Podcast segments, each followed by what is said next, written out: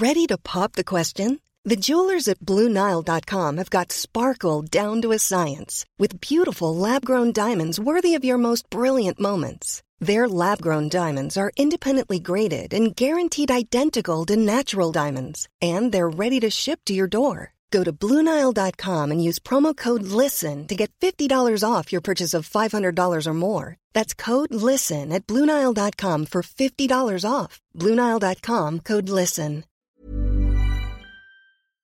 Hi everyone, this is Victoria from Rochdale, and you're listening to Dane Baptiste Questions Everything. My question is What is the best way to cook and eat a potato? I'm going to say hash browns. Okay, here comes the show, and remember question everything. Hello, everybody, and welcome to Dane Baptiste Questions Everything, a podcast with myself, comedian, writer, and occasional actor Dane Baptiste, my producer friend Howard Cohen, aka The Hizzer, Hello.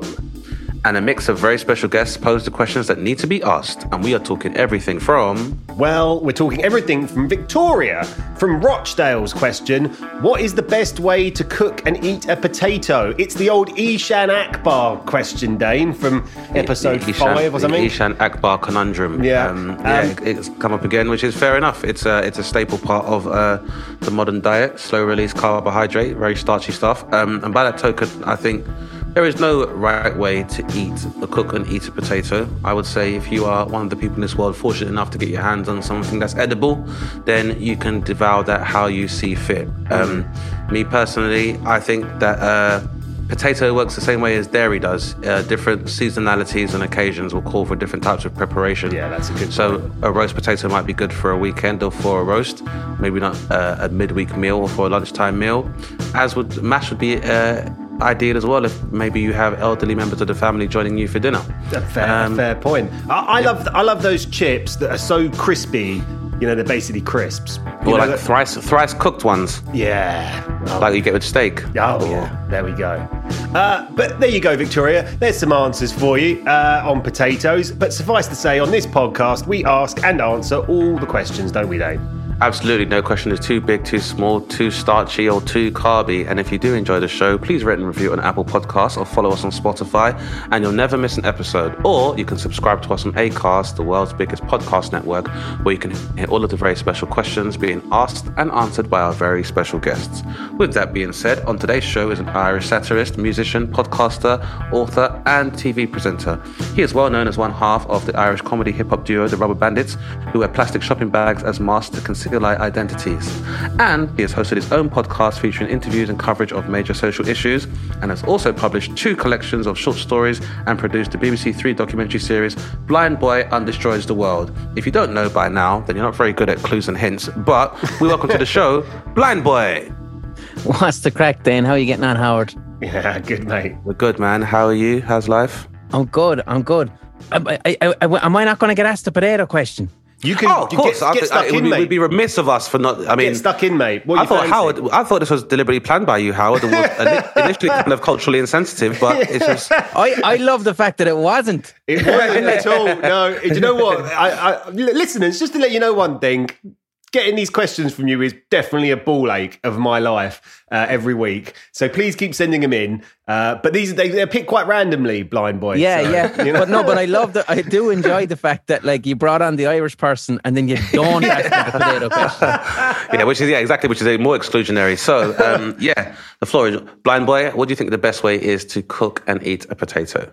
Um, Jesus, like, like you said, then you can do anything with it. I mean, sh- I mean, I, it, it- there is the issue with potatoes that okay, they're full of carbs. Like so, whatever way you eat a potato, I don't think there's any real healthy, not healthy, but Yeah, but then again, they, I mean, chips are great. Chips, Chips are, are great. Like, so I mean, good. Like, They're like, so with all good. due respect, you can't have a problem with chips. Like You really can't. Every, everyone enjoys chips, Mm. and then mash. Mash is lovely. You can fuck up a mash. You can fuck up a mash. how do you, how do you fuck if, up mash? if if you're using the wrong type of potato. I mean, that's the thing. Like, there's all different types of potato for different important thing. occasions, right? Yeah, For exactly. different For occasions. One of them is, consistencies. yeah, yeah. Go ahead, man. You you you educate us. one of them's good for for mashing, one of them's good for roasting, one of them's good for frying. So if you Mm. use a type of potato, I can't like Kerr's Pink is one that we have in Ireland. If you use one of them and it's meant for chipping and you use that for mashing, you end up with something that's a little bit rubbery and not fluffy. So it's all about what you do with it. But um, yeah, the reason I piped up on the potato thing is I'm sure there's tons of British listeners now who just love to hear the word potato in an Irish accent. And that's absolutely, absolutely fine. And I understand that. But I w- one thing I would like to say, because you don't, this is the beauty of podcasts. This is why podcasts are fantastic. Yeah. Because this is like you lads have an independent podcast, I get to say something that not a lot of British people get to hear, which is if you're speaking to an Irish person in real life, just be careful around the laughing at the potato thing Mm. because most Irish people won't get offended by it. We won't because we understand that when, when British people laugh at the word potato, that there's no malice intended. It's just a funny way to say the word. But in Ireland, in the 1840s, we had what's called the Great Potato Famine, Mm. which in Ireland we actually view as a colonial genocide Mm. where our population went from 8 million people to 4 million people. 2 million of those died.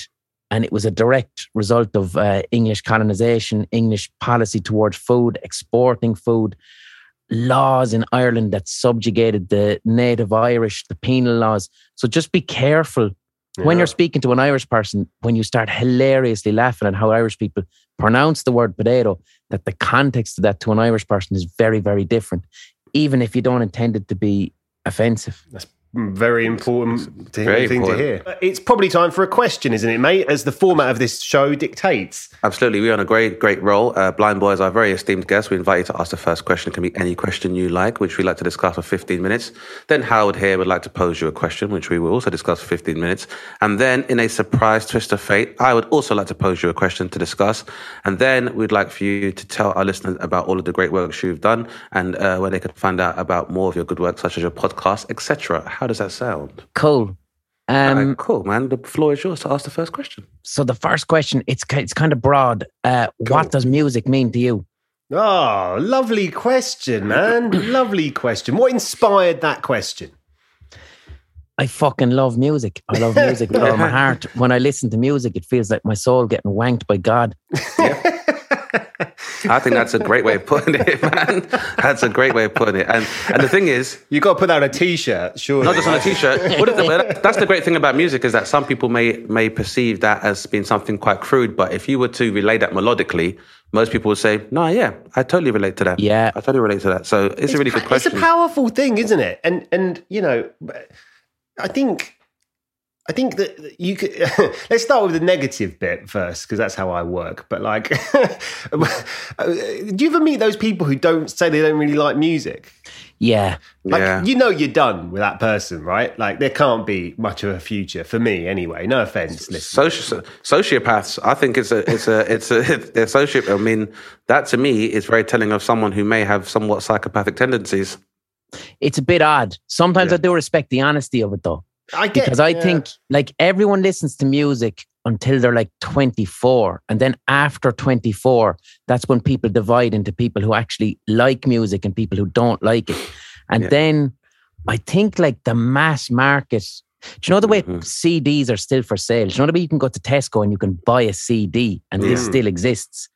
Those are for people who don't like music.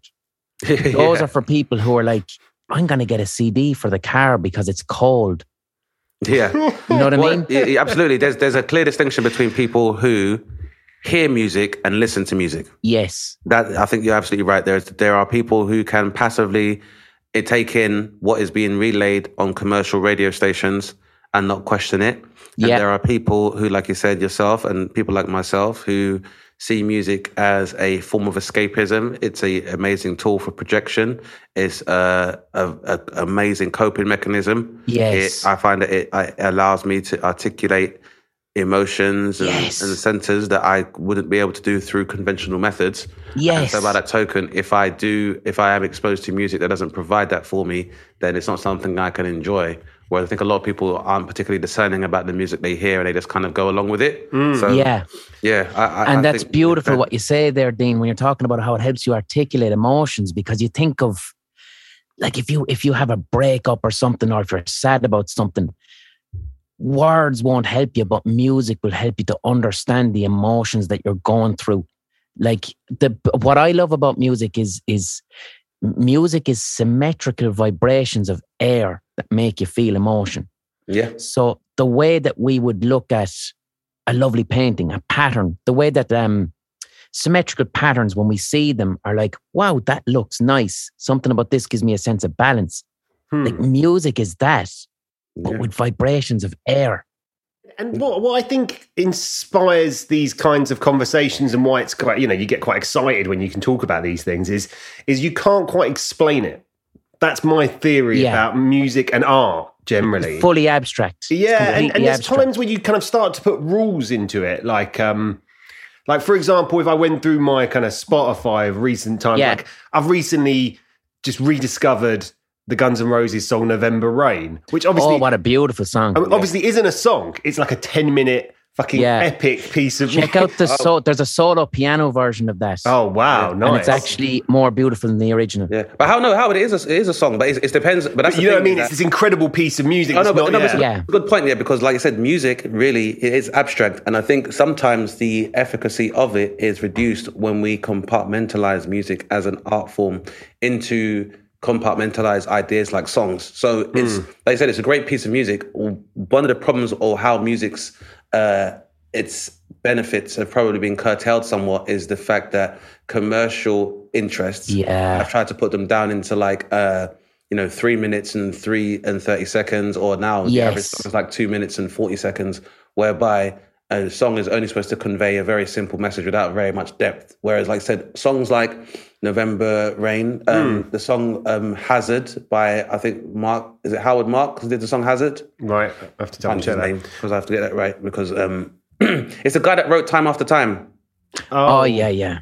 I know who you're talking about. Yeah, yeah. yeah yeah richard marx that's Richard it Marx, yeah. Yeah. Richard Marx wrote Hazard, like that song again, or even like I remember I came across the song uh, Frankie by um, uh, Rod Stewart. hmm And you know, Rod Stewart isn't the type of person I would typically be listening to, but when I heard the level of depth that's in that song, I was just blown away, man. It's just it's such an amazing song. But the, Um, the way mood takes you is fascinating, right? Like I was listening to, I'm well into my soundtracks uh, Mhm. behind point. Yeah. So like I've got this. Uh, there's this Hans Zimmer live in Prague album, Yeah. on- and it's fucking intense. So he goes through like everything from like Rain Man to Superman to Dark Knight to to Interstellar, and then finishes with Inception, and it's all live and it sounds amazing. And then just at some point, I can't explain why. When I was listening to this earlier, I just really got in the mood for "It's Tricky" by Run DMC, and it completely Something about the melody reminded you of that. You yeah, know? it's I mean, really Yeah, yeah, weird. but like the thing is too, like I find myself listening to a lot of soundtrack stuff when I'm writing. We'll say same here, yeah.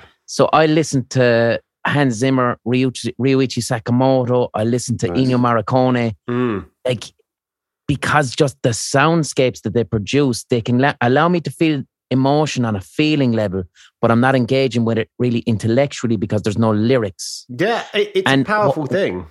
what I find really fascinating about music, and it's the one question I can never ever answer, is you take something like November Rain, as you mentioned, beautiful chord progression, a beautiful melody from Axl Rose, but then you have these lyrics as well.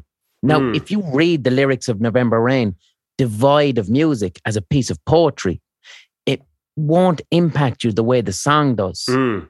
And then if you just listen to the music with no singing on it, that music won't impact you the way the entire piece does. And the beauty of songwriting is that it takes the lyrics of poetry and then it takes music, vibrations of air, and the lyric and the melody meet somewhere in the middle to form this new emotional meaning. Like I love Bob Dylan, but Mm. I, I, I bought a lyrics book of Bob Dylan and read just his lyrics, and it doesn't hit. As Yeah. poetry, it doesn't hit me in the heart the way it does when those lyrics are sung. Well, he, he's got a very famous album called Blood on the Tracks, which if you oh one of my favorite albums. and that's the that's literally if someone says to me, "Hey, uh, I've just broken up with someone," I'm like, There you go. Probably go and listen to Blood on the Tracks, mate. Would be my advice. That is a lot of people, and that's one of those things throughout the years. Like men, as we know, we don't we tend not to speak about mental health. We tend not to have a rich Uh, language around yeah. emotions. Go and listen to Blood on the Tracks if you broke up with someone is one of the few little acceptable things that men say to other men. But I find, yeah, I find hip hop has such an interesting place to play in, in music now as well because hip hop offers this kind of unique um, bit of your brain. I think, Dane. You know what I mean? Like you, you kind of you're given a, a- Well, a- straight passage to a bit of your brain. It's quite yeah, it's quite minimalist, but it, it really hip hop is probably exemplifies uh, what Blind Boy is saying about the fact that you can have uh, lyrics or poetry that exists Mm-hmm. solely, and it can stir emotion, but not be as provocative. But when it is uh, provided with a soundscape alongside it, then it can resonate in ways that people wouldn't imagine. And if you think about hip hop's real origins, it would have been from people like the Last Poets and like people like Yeah. Scott Heron, who would talk about like E Pluribus Unum, and you know having the drums alongside with that, building Yes. to a crescendo, makes that so much more um, a more poignant piece of poetry and social commentary as opposed to just being a song. Um, so in by that token, how I think you're right in terms of how hip hop is important. Like hip hop's cultural significance and its original soundscape was in, is infinitely important. I think for me in terms of identity and as well as being a tool of rationalizing my existence, because you know through normal uh, conventional means of trying to look back in history and contributions to art and literature, I'd be uh, pressed to find a fair representation of the contribution of black artists towards mm-hmm. music and literature. But when you listen to something like hip hop, when you combine the samples plus the voices and references, mm. then you're able to enjoy that on a number of levels whereby, you know, it's contemporary music that has lent from previous uh, artists who may have not been recognized at the time, you know, mm-hmm. for their work, who, um, which now not only provides me with the opportunity to enjoy and project and to identify with the themes in that song, but it also gives me a certain period of time travel whereby I can take it for free. Like I would have been somewhat versed, but I wouldn't have known about the works of James Brown or Rick James or um, you know just numbers of doo wop musicians and people like Frankie Lymon were it not for uh, hip hop. So you know that's what it means to me is that it's it almost allows me to link with a collective consciousness uh, of people who would have had very similar experiences to me, and even though the uh, aesthetic and soundscape around the time that they would have been at the same age as me wasn't the same. I can definitely identify with all of the same periods and stuff like that as well. It's it's uh Amazing way of looking at it. yeah, I think I think hip hop has been very useful in that respect. I think in where you know, and we can both relate to this blind boy, where you know imperialism has tried to reduce and ridicule Yeah. small colloquial turn of phrases and idiomatic expressions within our communities, then these are then we get really empowered again because of things like hip hop that always exist. I think hip hop, for example, has been the tool of the powerless for them to strike back out against Yeah. narratives from. Do you uh, agree with that, uh, blind boy? Yes, and like I, I grew up listening to hip hop as as as a fucking child in Ireland, and hip hop's very popular in Ireland because, like, so we have in Ireland what's called Irish rebel tunes, and these are songs of Irish resistance, which are our our music, our traditional folk music, and the themes and lyrics of our traditional folk music, it's near identical to hip hop. It's it's very similar. Our like so we have a famous song called uh so th- there were there were british army soldiers in ireland around the 1920s they were very very brutal they would have been the equivalent of the ss they they I mean, a lot of the, a lot of those paramilitary, no- uh, loyalist paramilitary, actually have lots of links to white supremacist groups, as we all. Know. Oh know. yeah So- man you trace that Yeah, shit yeah. that's And I, man I, would, I would say this blind boy, like with the uh, reduction of the troubles rather than say the end of troubles, with all of these decommissioned firearms and guns that all these paramilitary Northern Irish groups would have had, where do people think they went? well a lot of them went onto the streets Exactly. Ar- around around the, around the late 90s Exactly. But, Operation like- Trident around the same time that we were black people also being stigmatized for being responsible for the influx of firearms into uh, urban and working class communities, when really they had to get them from somewhere because no They one had to get them, in yeah. Africa. exactly exactly and um but the, the when I was growing up listening to hip hop, a song like "Fuck the Police" by N.W.A. Mm. When I heard that, like that sounds like Irish traditional folk music. but we, we had the equivalent of so that, like I said, uh, in the 1920s there was a British soldiers in Ireland, and they were known they were known as the Black and Tans because their uniform was they had black uh, pants and tan tops, and these were particularly violent British soldiers who were brought in by Winston Churchill specifically to attack the civilian population. We view them as terrorists in Ireland. And there's an Irish traditional song called Come Out, You Black and Tans, Come Out and Fight Me Like a Man. And this is basically fuck the police. Hmm. It's the exact same thing. So when I was listening to like NWA, I was going, this is the same, this is just Irish traditional music, but told from a completely different perspective. But what aligns the two things is the anti colonialism. It's Mhm. speaking to power. Mhm. And then also what hip hop did for me was like nowadays when you think of we'll say the Black Lives Matter movement and we're confronted with the visual spectacle of people having camera phones and recording police brutality. So now it's there on our screens to see. This wasn't really the case when I was a kid growing up. You might hmm. get a little snippet of Rodney King on TV. That was it. I'm trying to, yeah, I'm trying to think of other examples of violence that made the name mainstream. Rodney King. It was only some- Rodney King, and it was only because there was a camera there. yeah. there was a camera there, but I was listening to Ice T. I was listening to Ice Cube. So it didn't matter what the hmm. news wanted to tell me about Rodney King. It didn't matter that the news had a narrative of trying to suggest that Rodney King was, was a criminal or suggesting that the police were right to beat him because I'm listening to Ice T. I'm listening to Ice Cube who are speaking about it from what they're seeing in their communities. I'm listening to Public Enemy. So that allowed me an alternative narrative that went past what the media was saying.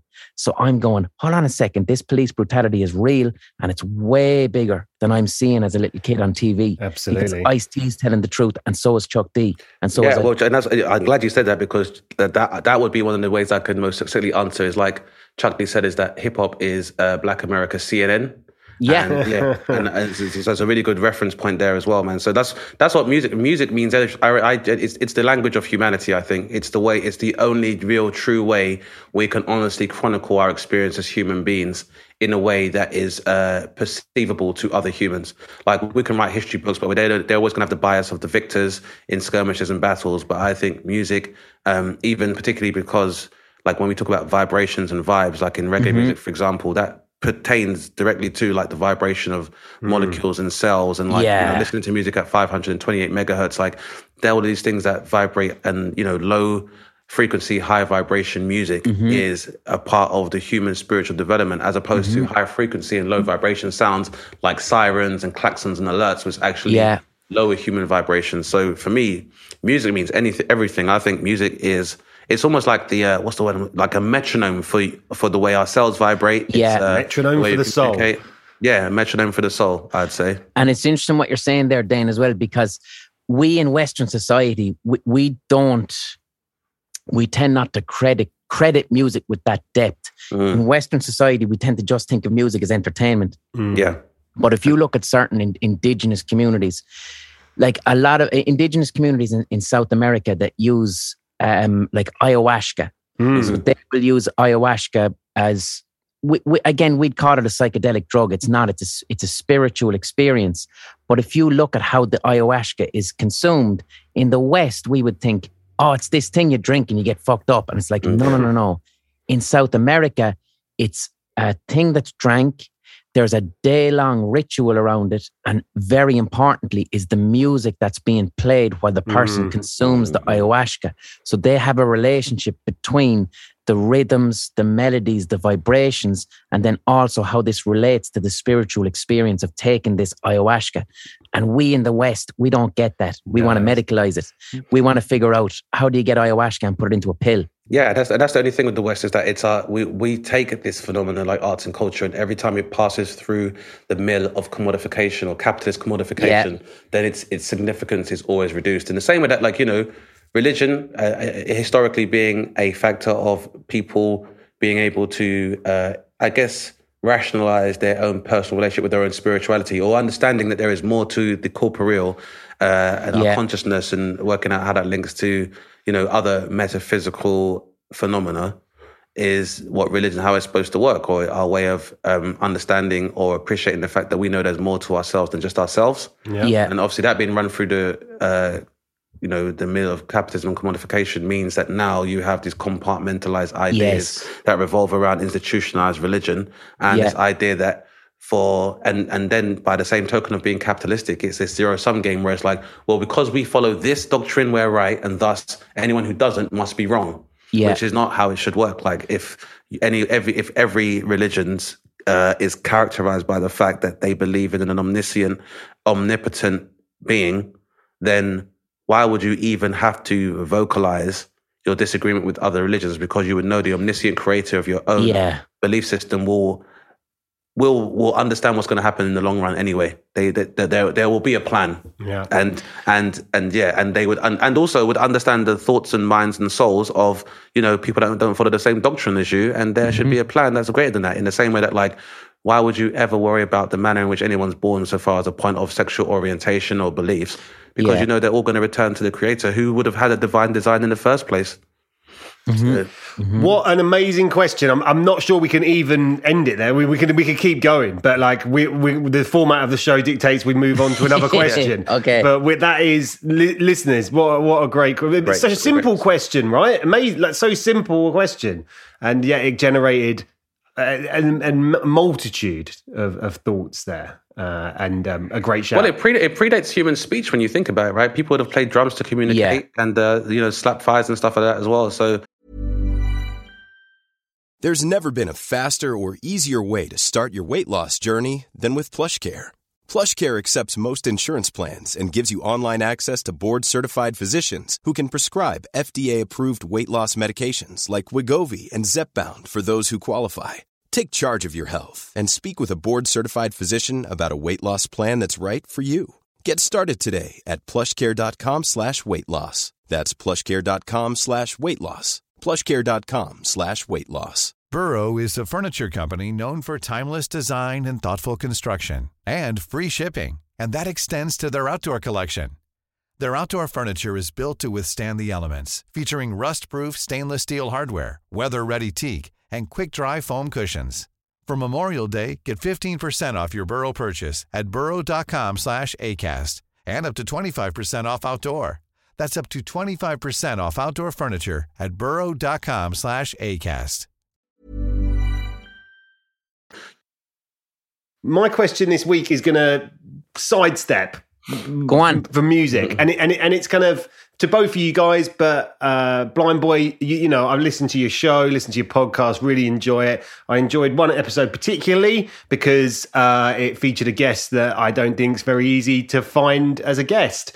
Uh, and so my simple Yeah. question to you is this: How important is Adam Curtis, the documentary filmmaker? We've brought him up a couple of times on this show. Mm-hmm. He hasn't come on this show yet because he's a he's a fucker to get hold of. Uh, But that's yet Howard, and we know he's doing great works. He's So doing great works. So we're not having probably to go in something Just- crazy right now. Just, but you know, like I, I- think he's a very interesting character. He definitely fucks a lot of people off. Uh, some Yeah. people absolutely love him. You spent some time with him, Blind Boy. Yeah. Uh, and I know Dane has plenty of thoughts about him. How important is Adam Curtis?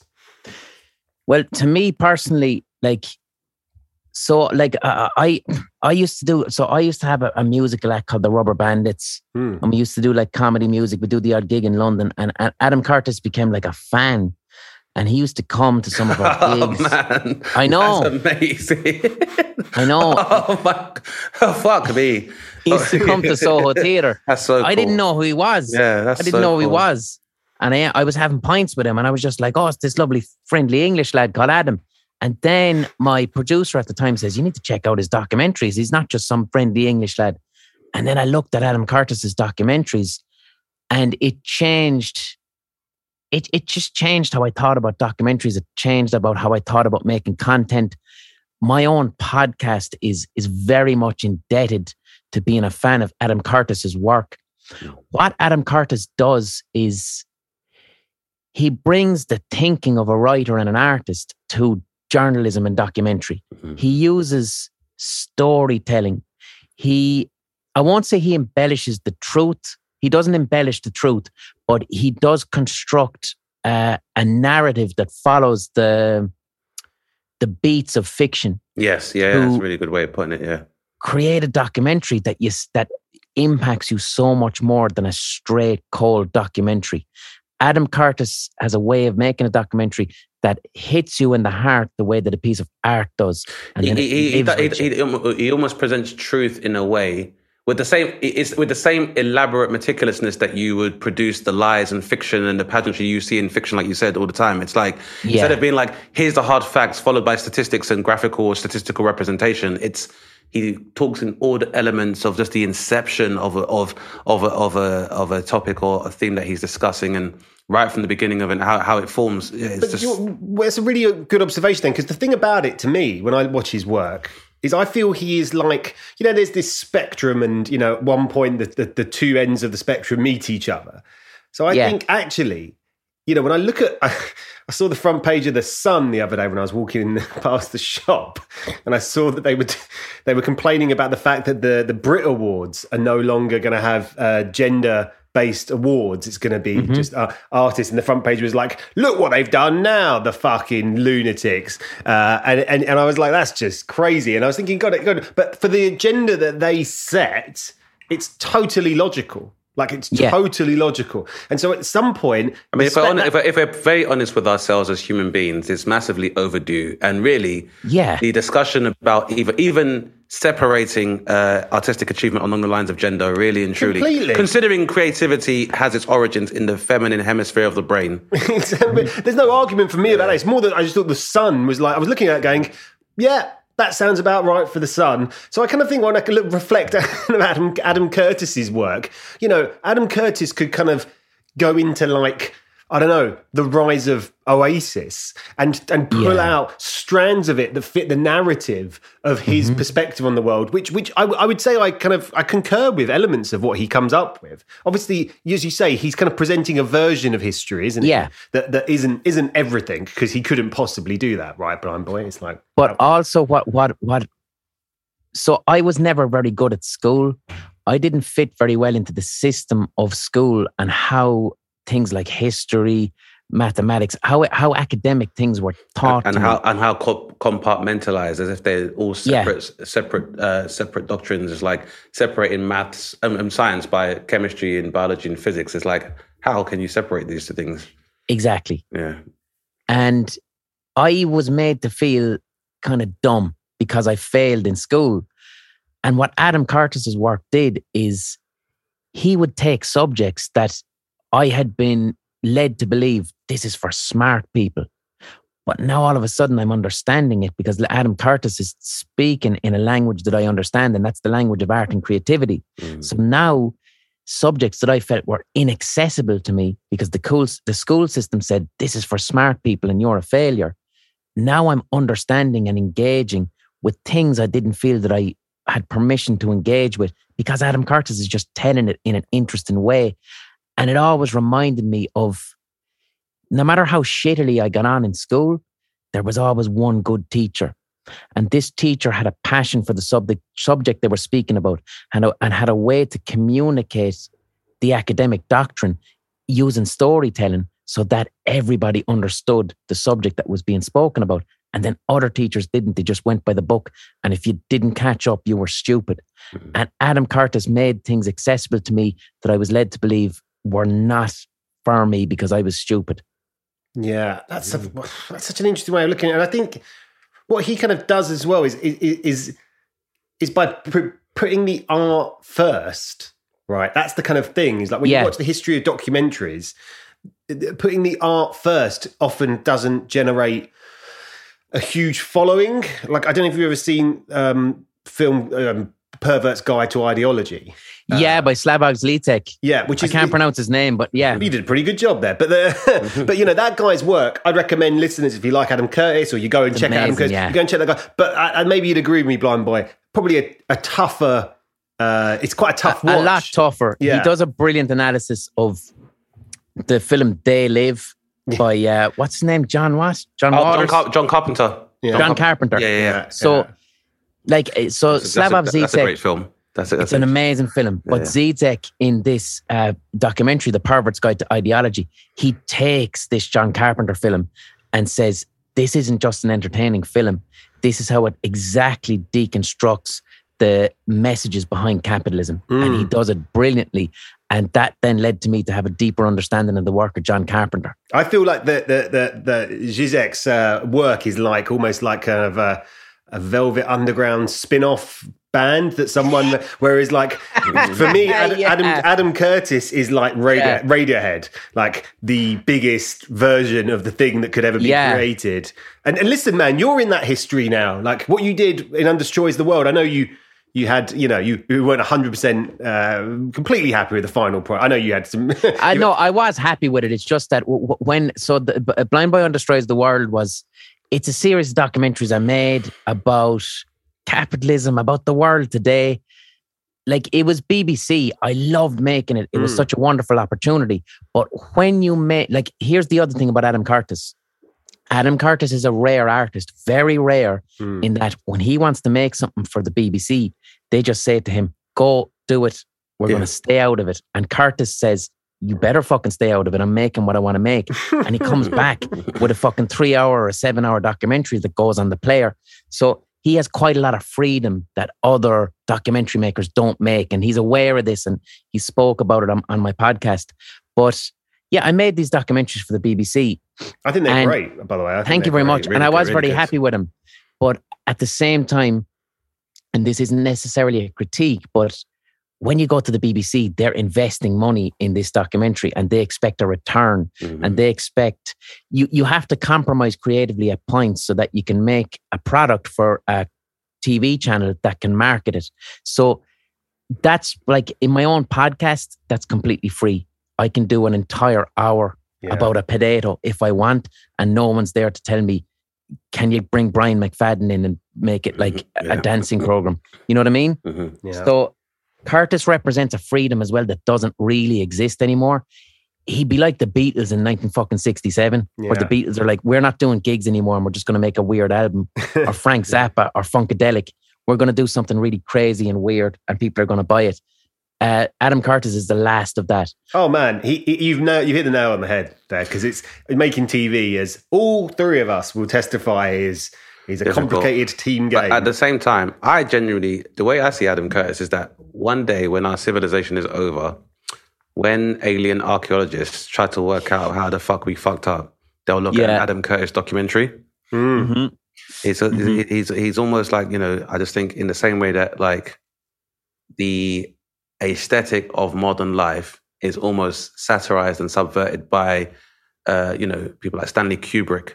I Mhm. think Adam Curtis kind of applies that kind of same sensibility as you Yeah. said, the creativity of the shows and almost makes everything appear quite kitchen twee from a distance. And then you almost kind of like watch him pan around the earth or zoom in. And then Mhm. it's almost like lifting a rock to see the uh, insects beneath the structures that we are Mm. kind Yeah. of base our reality and our and our And the thing like you Ability on. occasionally hear, Dane, is people go like, "Oh yeah, but he's left loads out," and he's like, "Well." How do you think he's supposed to fit it all fucking in? Like, how's he ever going to fit everything that is right and wrong with That's the, the, world? thing too, Howard. I what I love about Adam Curtis's Curtis's work is who he pisses off and why. yeah. and who he tends to piss off are people who want to gatekeep what they see as intelligent stuff. Mm. People who are like, you can't present this as entertainment. This is real serious academic shit. This is stuff that must exist in journals. This is stuff that people Yeah. with PhDs and master's degrees speak about to other academics. And they get really annoyed that Adam Curtis introduces. the compartmentalization of knowledge. And that's the difference. There you go, exactly. The difference Fucking between exactly. intellectuals and academics is that these academics pride themselves, and even to the point of deriving self esteem from being able to have a particular proficiency in one small element or compartmentalized element And to of exclude. the knowledge and to exclude others. Yeah, and that's how they derive their self esteem, which is why you have like, you know, Isn't historians like David Starkey who may focus on a Mm-hmm. particular aspect of British imperialist history and celebrate this. And by that same token, he's able to politically identify with that narrative because it also benefits him. And it's just partially Yes. half of the story. Isn't that Whereas- why um, curing cancer is becoming ever increasingly slower? Because, uh, well, not curing, helping cancer, uh, because um, the different cancer charities don't share their information. Yeah, that's a big problem. And if it, like if you trace that, wh- what we're speaking about there, I did a podcast on it recently. You, you can trace it to the fucking Victorians, right? Mm. Like I, so during the Victorian period, do you know ferns? Those plants, ferns. Mhm.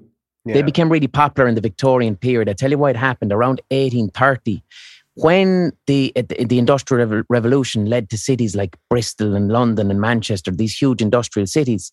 Pollution was so fucking bad in these cities that the new middle class who lived in townhouses they couldn't grow houseplants. There was so much coal in the air they couldn't grow fucking houseplants. Wow. So this person figured out, oh shit, if I get a little fern and put it in a jar, I can actually grow it in my house. So it led to what was called the Victorian fern craze, where people began to fetishize ferns, but it became a very female activity. So women in the Victorian period in England who would have been, they wouldn't have been allowed out without chaperones. This was a very, very misogynistic society. All of a sudden, women were allowed go into the woods to collect ferns, and it created a space for women to be able to be with each other without, under, without the gaze of Hmm. men. It allowed there was a lot of uh, lesbians involved in this. Women were able to express sexuality that was outside of what was deemed to be succe- uh, acceptable in Victorian society. Mm. And then all of a sudden, women started to discover new ferns. They started to name new ferns. They started to create the science of botany. Wow. But then what happens around 1870? Some men didn't like this. And then they create, they gave botany a name. And they said, this is now a serious science for men and men only, and women aren't allowed in. And this is called botany, and it's really, really important. And all this work that women did in collecting and uh, the taxonomy of ferns was just fucking ignored. And now it became a men only science. And you see that across the board with multiple sciences and how it became academia, it turned into academia and then in the service of capitalism and the boundaries that that denotes. Yeah. What a, what an amazing story! What, what there you go. What an amazing answer to these these two these two questions so far. Kind of blow my mind the amount we've managed to fit in this dialogue. Right, I know. I feel sorry for you, fucking Howard, because you're the one who has to Mate, time these questions. This is all sure good. It's, we've na- honestly we've nailed it, and I'm going to hand it over to uh, the the brilliant Dane Baptiste to complete the trio of questions from today. Uh, we've had music and Adam Curtis. What you got up your sleeve, Dane? Um, I want to keep it relatively. Uh, e- I hope it's relatively easy. Well, um, just I took the time to rewatch the uh, Blind Boy Undestroys the World documentary, which I did love, and uh, Thank you. I'd, I'd say that within the context of of being aware of the inhibitions that would have been projected onto you by terrestrial TV channels, but um, obviously, I, I would like to think that I ha- can and will show solidarity with your work and how progressive it is and humanitarian it is um, on another level as well. And I think what tends to happen is that within our industry, sometimes people might be reluctant to show solidarity with the themes you're discussing because of whatever short term benefit they may be enjoying based on their status in the industry. That's not a condemnation, just an observation. yeah. Um, but I want to ask Blind Boy really that uh, do you obviously having being part of the Rubber Bandits and using shopping bags as masks, do you find that uh, work you're doing to be progressive ideologically and also to empower people without voices, uh, people who are suffering, and just to do your humanitarian work in general? Do you think that's easy to do with a alter ego or an anonymous identity? Great question. So, so I wear a plastic bag in my head, Mhm. and I go by the name of Blind Boy, which obviously isn't my real name. Uh, it's a it's a pen name. There's a couple of reasons I do this. Uh, number one is to protect my mental health. Mm. I, I'm an artist. I love writing. I love making documentaries. I love making podcasts. I fucking love this. This gives me a sense of meaning. But I don't necessarily like being recognized or being having any notoriety. My personality doesn't suit that. I have a history of agoraphobia, social anxiety, depression, panic attacks, which I manage really, really well. Mhm. And I live my life free of these things. But I think if I was going into fucking Aldi or Lidl and people are recognizing me. I don't know would I have the personality that would be able to maintain my mental health under that. Mhm. I think I might, my head might go up my arse very quickly and I might become quite arrogant. Um, the pressure of being recognized is a lot. Mhm. Like, Dane, you'll know this, man. People fucking, people who you don't know will know who you are and go, Dane, what's up? I love what you're doing. Yeah, and where, someone where, and where I've grown up, it's like I, I'd say a few times I've been quite paranoid or even may have appeared to be confrontational because I'm like, why is someone staring at me? And they're like, oh, I love, I love you here. And you're like, oh, okay. There you go. why. Yeah, so I definitely relate to that. And and even I probably felt myself developing some agoraphobia. That's, that's, that's a just lot before, to, lock- just before lockdown. Yeah, it's really, it really is. If, especially if you're not used to it, and you know, it's not something you like I said as an artist. Your your goal. I mean, my goal was to be able to do something I love and be able to yeah. just do that for a living and be able to have concepts become tangible phenomena in my life. That's like my goal as an artist is to chronicle my humanity or my human experience in a way that's perceivable to other people. I didn't necessarily factor in what comes with that notoriety or that increasing profile. And so not I am aware that it's it can be part and parcel, but like you said, it can be for your social anxiety, for agoraphobia, people you don't know approaching you can be really uh yeah, nerve wracking. it's nerve wracking, but I, as well, Dan, I guarantee you that you know people in the industry and their personalities are quite well suited to this. Yes. Like I know lots of people, and it's like Yeah. they fucking love getting recognized, and this is who they are. And for them, brilliant. The job is perfect. Mm, For me, I just want to make fucking art, and I don't want to be recognized as such. I want to. I want to go. This is my work life. This is my private life. So this works really well for me, even though I'm not particularly anonymous. Like people can go online, they can find my real name. I like I pay taxes, but the thing is, people engage with the spectacle. yeah. It's like if, like, I love The Simpsons, but when I see one of the actors of The Simpsons doing the voice, I'm not getting that starstruck feeling as if it was actually Bart Simpson. Something Yeah. is off. yeah. So people engage with the spectacle. So um, the other thing too, I, I in my podcast at least once a month, once a month, I do a mental health podcast where, like, I used to study psychology, but before I became an entertainer, I was going to become a psychotherapist, mm-hmm. and I studied psychotherapy for like three years. I didn't get my qualification, but I did years of counseling.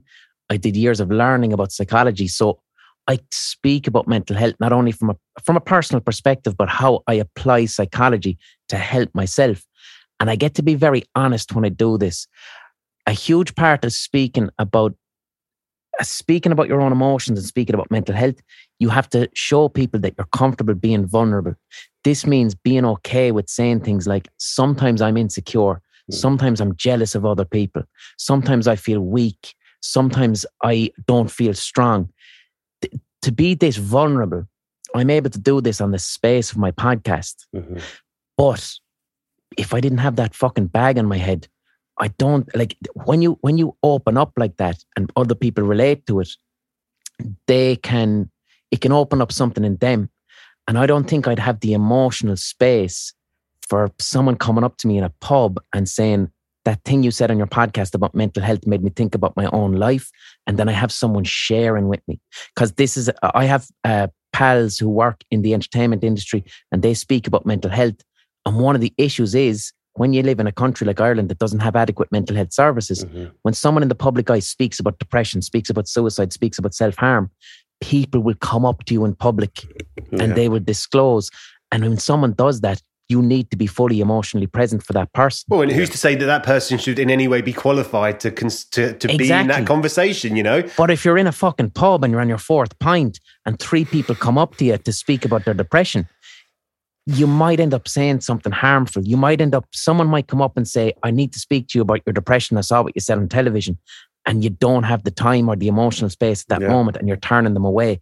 Because I have a plastic bag on my head, that's not part of my life. Yeah. So I can share and I can speak about mental health as much as possible while maintaining my own emotional boundaries. Mhm. And that really, really helps me. Yeah. I think it's an amazing service that you do in, with that, uh, that that monthly episode, and I think you're by doing that, you're doing your bit. You know, that's that's you know that, that- That's the shit that helps me sleep at night. yeah. because sometimes it's like you know you, you kind of go what the fuck am i doing i'm making a few people laugh what am i fucking doing Hmm. but then when i think okay i'm sharing some of my own vulnerability and my mental health journey and then this might help other people then that just gives me a sense of purpose and meaning that helps me to sleep at night. If you get me. No, no, definitely. I think I think for most artists that is part of the endeavor. It's it's you know almost leading by example by being able to chronicle and articulate your struggles. Um, I think everyone needs. Uh, I think everyone benefits from that, and it goes back to the initial question about what music means to you. Is it means that much? It means that somebody is committing a part of their psyche to something tangible that initially comes from longitudinal waves because it's compression of air. But what happens is in the world we live in is that now, because of technology, we can now record said narrative and that becomes transverse waves. And as you know, those, even though they may weaken or dissipate, they never, uh, they never um, they don't disappear from existence like it's energy. So transverse waves never disappear. So it means if you commit something, a piece of art or a song is committed to wax and that's played and broadcast, that continues to beam into space. So, however, Yeah. the universe continues to expand, or however it changes, however a million years we are away from our evolution, and Homo sapien becomes a memory in terms of the journey of our uh, uh, of the carbon-based life forms that occupy this planet. There is a tangible record of their existence that is still out there, and that means that you you you know that's we, when we talk about you know when we talk about religious institutions as we did before. Well, one of the things I think most human beings through their recognition of the metaphysical and something being more to them than just their physical bodies, whether it's a consciousness or a soul.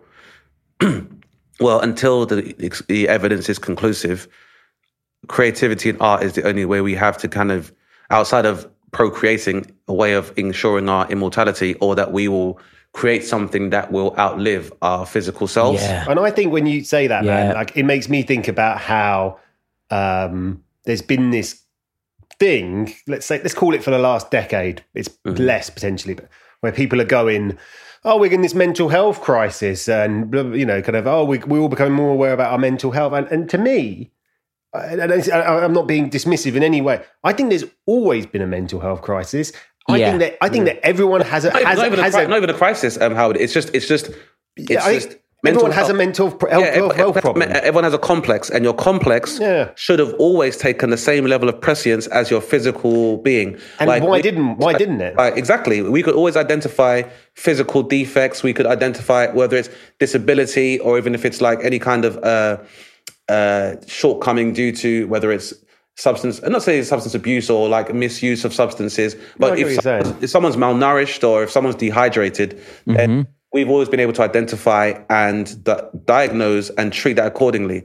The psychological equivalent of dehydration or the psychological equivalent of malnutrition isn't something we, again, outside of uh, clandestine and elite circles of psychologists or psychiatrists. It's like you got that friend. Have you, have you got we- that friend that you reckon like 10, 20 years ago, you would have looked at their issues they have and gone, oh, he just needs to fucking sort himself out and stop Yeah. drinking. Do you know what I mean? Or whatever. Or we used to use phrases like I don't know if this existed in in Britain, but in Ireland, uh, we used to say the wo- words like nervous breakdown or Yeah. that person's nerves are at them. Now we don't say that anymore. The word nervous breakdown means nothing. It was a catch-all term for several different. Now we have more language. Now depression, anxiety, ADHD. This person is neurodivergent. We have a much greater language, but by exposing this language, and it opens up parts of ourselves, and now people are going. I have a language for how I feel now and I need help, but the infrastructure hasn't caught up. No, well, it's the same as racism. It's like racism being this thing that we've suddenly gone. Well, they're, oh, both, they're, we- both, they're both linked. I think Yeah. if we were to, because if we were to really assess the psychological disposition of most racists or people that held, well, racists and people that held, hold prejudiced views are two separate things, Howard. First of all, Yeah. because I would argue there may be many people that are racist in terms of the fact that they have created, perpetuate, and empower uh, systems or infrastructures which oppress minority groups. But they may not do that because they don't like black people. I, I would I would argue that some racists, for example, like for example, the racists that have funded, uh, you know, cyber attacks and divisions online between people along social media, may- don't necessarily do that because they hate black or brown people. They do that because they like if people continue to argue amongst themselves, they'll forget that in 2008 we destroyed their entire economy, and through austerity measures, we're going to bring them back to the dark ages in terms of the inequality of um, re- uh, uh, resource allocation. But they don't necessarily hate black people, but they realize that if people realize that black people are humans, then they will realize that the exploitation of resources in somewhere like the Congo for coltan, for uh, technology, um, will mean a massive loss in profits for them. So, so, so it's just in the same way that, like, I don't think that people in power in the U.S. government necessarily hate Muslims. It's just that let's find a generic way of grouping the people from the region of what we define as the Middle East in order to dehumanize them to facilitate our exploitation of oil reserves. Just call them Muslims. Knowing full well that there's Zoroastrians and there's over 100,000 Christians in the same region of Iraq that we're attacking, but it's just a way of generalizing and appealing to. And the correct way of, and what they're actually using is the manipulation of mental health people by feeding into their fear or people's feelings Yeah. of adequacy. Uh, It's not all about race. So even, I've said it before in the podcast before, I think the whole thing with mental health and is more about, we don't have the psychological equivalent of gyms. Gyms have now become commercialized Ah, yeah. that they're always available to people if they need to uh, address any physical defaults or physical uh, inadequacies they may have or deficiencies they may perceive. But what we don't have is the psychological equivalent of that, where you can walk in and be like, I just need an hour of therapy or I need an hour of cognitive therapy to speak to somebody. I just need an hour with, um, you know, I just need an hour to kind of like describe my anxiety. I need an hour so I can just have a, a moment of explosive anger um, in order for me to rationalize some trauma I suffered when I was younger. Or I need a space where, you know, like in gyms, they have like spin class and they have yoga. Yeah. I, I need a space where I can recreate a um, a example of trauma, so, but it changes so I'm in control of the situation in order for me to rationalize the trauma that I suffered as a child. Because, you know, that happens with a lot of people sexually. Like people talk about like, mm-hmm. fetish and people talk about kink, but a lot of the time, sometimes people experience sexual trauma and try to recreate that same paradigm where they're in control so they can process their trauma a lot better. It's like, mm-hmm. and, and, and, you know, Howard, it is like, even if we talk about because that in itself will link to discussions about you know gender dysmorphia that arises from sexual trauma. And then that in turn would lead to a longer discussion about us having a better understanding of the complex behind gender reassignment rather than trying to have some kind of unified theory as to why people may change their gender. So i think yeah um I understand where you're coming from, Blind Boy, because that's a lot to do. And sometimes when you're able to just provide, in a way, like a, a, a straw man in the form of Blind Boy, that's something that people are able to project onto. And you still get to be your own individual while you continue Yeah. to have that journey of And- dynamically processing your own human complex. just to make a point on what you said there about you know we don't have these uh, the equivalent of gyms for mental health and to take it back to there's an adam curtis documentary called century of the self Yeah. and it could be argued that in our current model of capitalist society we don't have capitalism can't exist when a population has emotional literacy and is mentally healthy mm. if you look at the Adam Curtis episode, Century of the Self, where he went into how the, the modern consumerism was invented by Sigmund Freud's nephew, Edward Bernays. Yep, yep. Yeah. So All in oh, the too well. 1920s, Edward Bernays looked at his, his uncle's, Sigmund Freud's book and said, Ah, this unconscious business, I bet you I can use this to sell people shit they don't need. so in our society today, when you buy soap, for instance, right now, soap, all soap does is that it gets you clean and it might make you smell nicer. That's all soap does. But if you look at how soap is advertised, they're not selling you something that gets you clean and makes you smell nice. They're selling you a better version of yourself. Yep. So all products today, when we consume, we're not buying what we need. We're trying to purchase a better version of ourselves. And a person who has emotional literacy and is who, who is comfortable with who they are and is happy, they're not going to think that soap is going to make them a better person. So we capitalism exists uh, uh, only within a society that is traumatized and mentally damaged, and only then can we continually sell people things they don't need. Yeah. To suggest that we have covered a lot of ground in today's episode, Dane. What, what mate? That's that's like a it's like a killer. Ep- that's an amazing episode. It I is, love but I, I'd say I'd say as well. First of all, Blind Boy, thank you so much, bro. Really appreciate it. And But- thanks for having me, Liz. But but Howard, you know what? For me, it's I don't find it particularly. It's not like a a a a difficult intellectual endeavor because when you're speaking to somebody who's accepted the truths within themselves, like uh, Blind Boy said, it's having the awareness to refer back to oneself and be like, I experienced bouts of inadequacy, I experienced bouts of jealousy, I experienced bouts of um, vulnerability. Opening your mind up to those truths means that any other stream of consciousness or exchange with other people can happen so much easier because you haven't created these psychological walls out of fear that these deep, dark recesses of your mind will be discovered Yeah. by somebody else. You're not defensive. Yeah, you're not defensive. You're, you're I've looked at my own. I've looked at the pain within me. Mm. I've stared at. I've, I'm comfortable with it. Therefore, I can share it and speak about it because I'm not hiding from it. yeah. Exactly. When you're hiding from your insecurity, hiding from your the, the things in yourself that you don't like, you tend to defend them, and you defend them by pushing people away. Precisely. Um, and I've been told I'm self critical sometimes, but it is actually just a pathological practice of maybe examining the most extreme uh, extreme aspects of negative self image I may have for one of two reasons. I think it's a really good way of teaching myself uh, self discipline through empathy and being like, you know how this shit makes you feel. So be mindful of flippant comments you may make that make other people feel this way as well.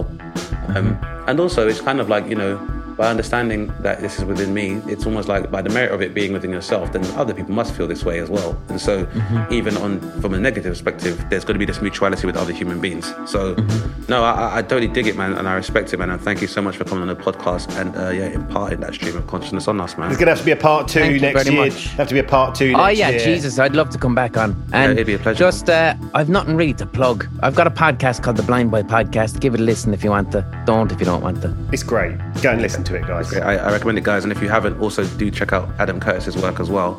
Um, but yeah, And November Rain. And Go November Rain. November and, Rain. and- It's yeah, and also and, and Hazard by Richard Marx and Frankie by Rod Stewart, man. Just uh, yeah, expand your mind and just and just remember, music is to be listened to, not just heard. So yeah, enjoy, Thanks it, man. again, Thanks Blind again, Boy. Blind Boy. Appreciate it, man. Thanks, lads.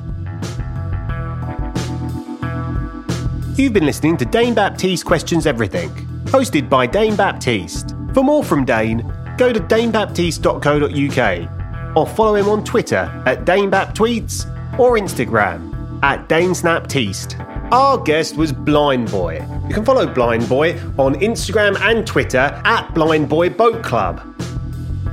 The show was produced by me, Howard Cohen. Follow me on Twitter and Instagram at the Howard Cohen. The show is mixed and mastered by Audio Culture. You can follow Audio Culture on Instagram at We Are Audio Culture. Please rate and review the show on Apple Podcasts or wherever you listen to us. You can find us on Twitter and Instagram at DBQE Podcast. Thanks for listening, guys, and remember question everything.